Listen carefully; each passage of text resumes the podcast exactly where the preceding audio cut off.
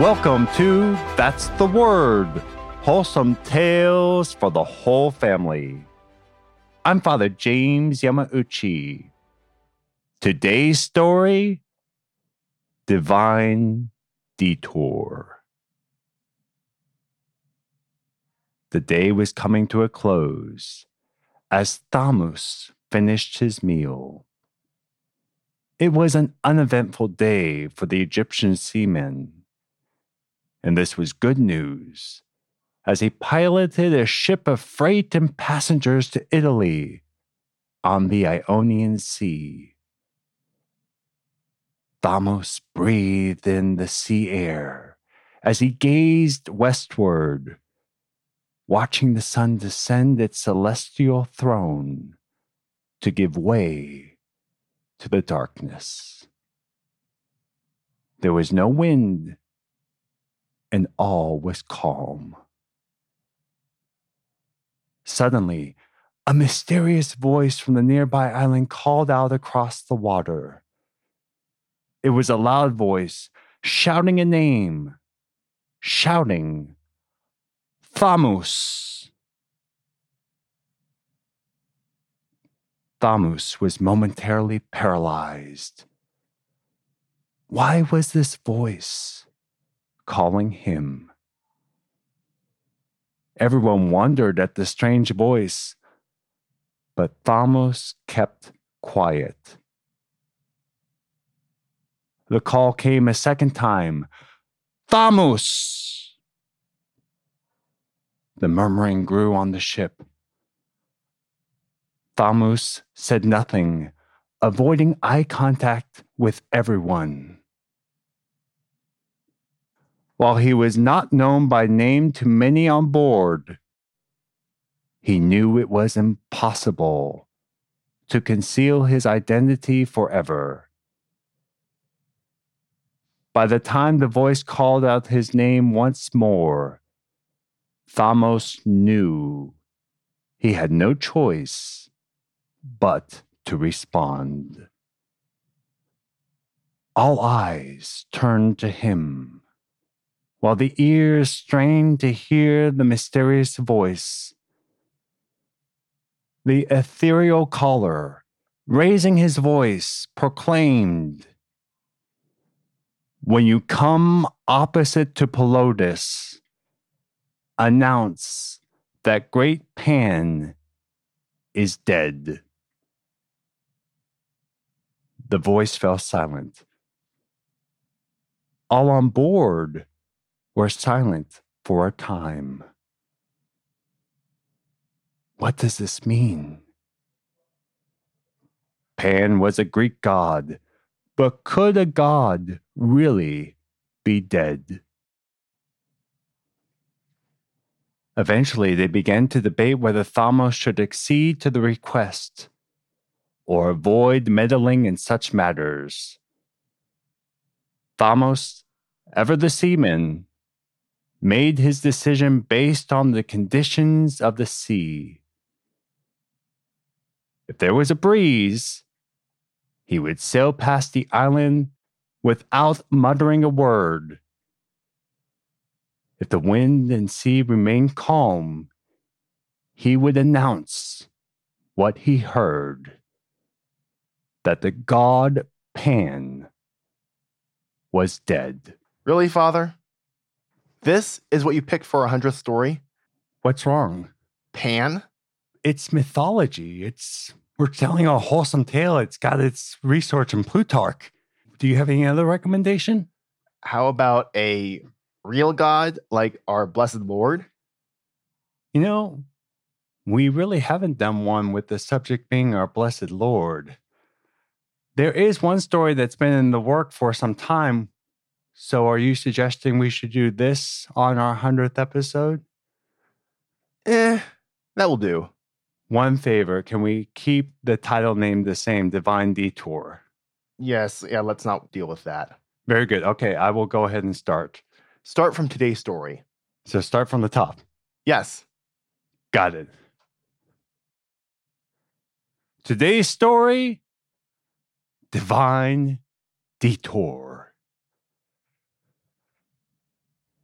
our Lord paused along the journey and turned to the apostles. The apostolic band was twenty-five miles away from their operation headquarters in Capernaum. The apostles could see in the distance, towering over the beautiful and vivacious foliage of the land, the region's famous massive rock. The apostles knew about the vile practices in the pagan temple located at a cave underneath the rock. Standing before them, the teacher posed a question he had never asked them before. An awkward silence ensued. His question penetrated the depths of each apostle. They seemed very small as they gazed at the massive rock in the distance. One of the group cleared his throat.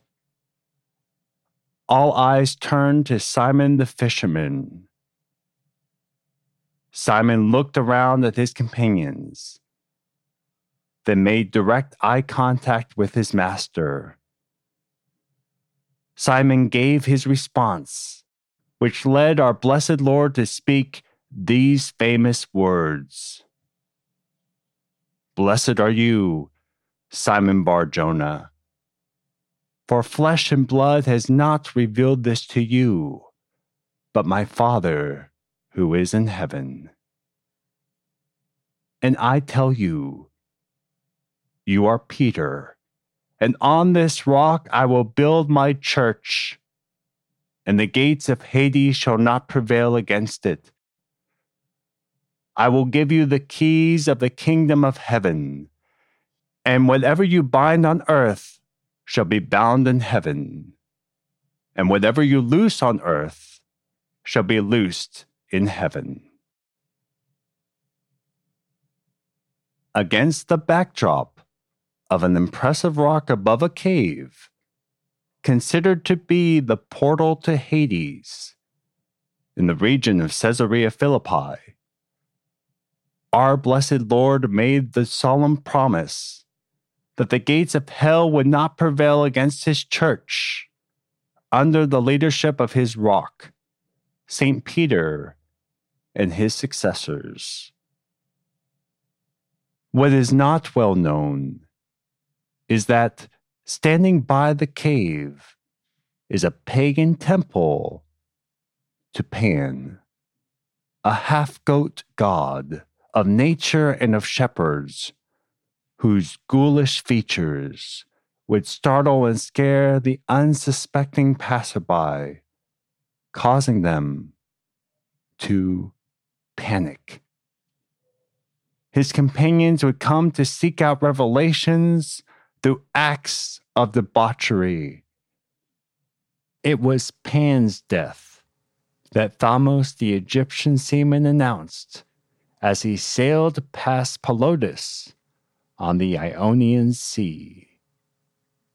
This proclamation occurred around the same time that our blessed Lord, the Good Shepherd, took his apostles on a detour to the region of Pan's temple to ask a simple question: who do you say that I am?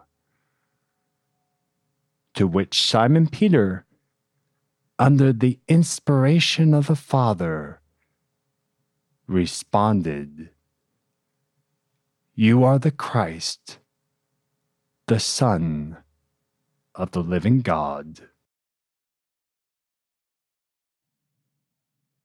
And for this week, that's the Word. Today's story is our hundredth story for That's the Word. And while this story is a hundredth story, this is actually one of the first stories we ever drafted. This story has taken over two years to complete. We started working on this actually in August or September of twenty twenty. And it's taken until now in twenty twenty-two for this story to see the light of day. And actually, if you think about it, we were working on this story before we ever published our first episode of That's the Word, which came out in November, December twenty twenty. So it has been a very long time. And the reason why it's taken so long is this has gone under many iterations.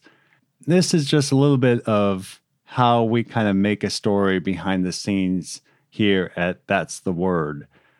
The original idea was to focus on the place of Caesarea Philippi because we wanted to share the fact that there's significance of why Jesus chose that spot to which to say to Simon, you are Peter, you are rock, behind this massive, massive rock in a cave that was associated as the portal to Hades, the gates to hell. And he says, you know, the gates of hell shall not prevail against the church. So that's kind of what we came into.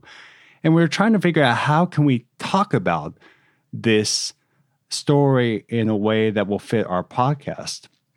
One way of talking about this was actually coming to the realization that Salome, who was the daughter of Herodias, who asked that John the Baptist be beheaded by Herod, was actually in this area. So one concept was maybe she would be the character through which we would tell this story out of fear that our Lord would be coming for her. But uh, what did we decide at the end with that? Couldn't find any real basis for that. It would have been an interesting twist, but yeah, there wasn't any historical basis for that beyond the fact that she was there.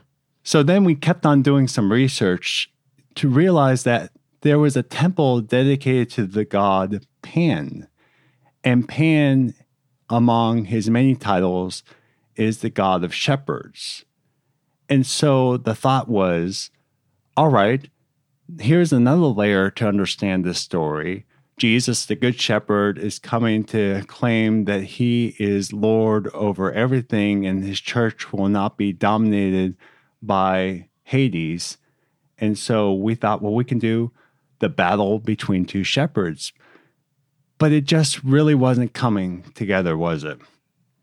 No. The key here is, and that's the word stories, there has to be a twist. It has to have a satisfying ending. And that just wasn't happening. There were very interesting facts, but it wasn't coming together nicely in the end. So the next thing we learned was that actually Plutarch talks about the fact the ancient world talks about this episode of somebody named Thamus on the sea who hears that the god Pan was declared dead under the reign of Tiberius, who was the emperor during the time of Jesus' public ministry. And that was a fascinating story because Thamus does indeed go ahead and declare, as was requested, that Pan was dead.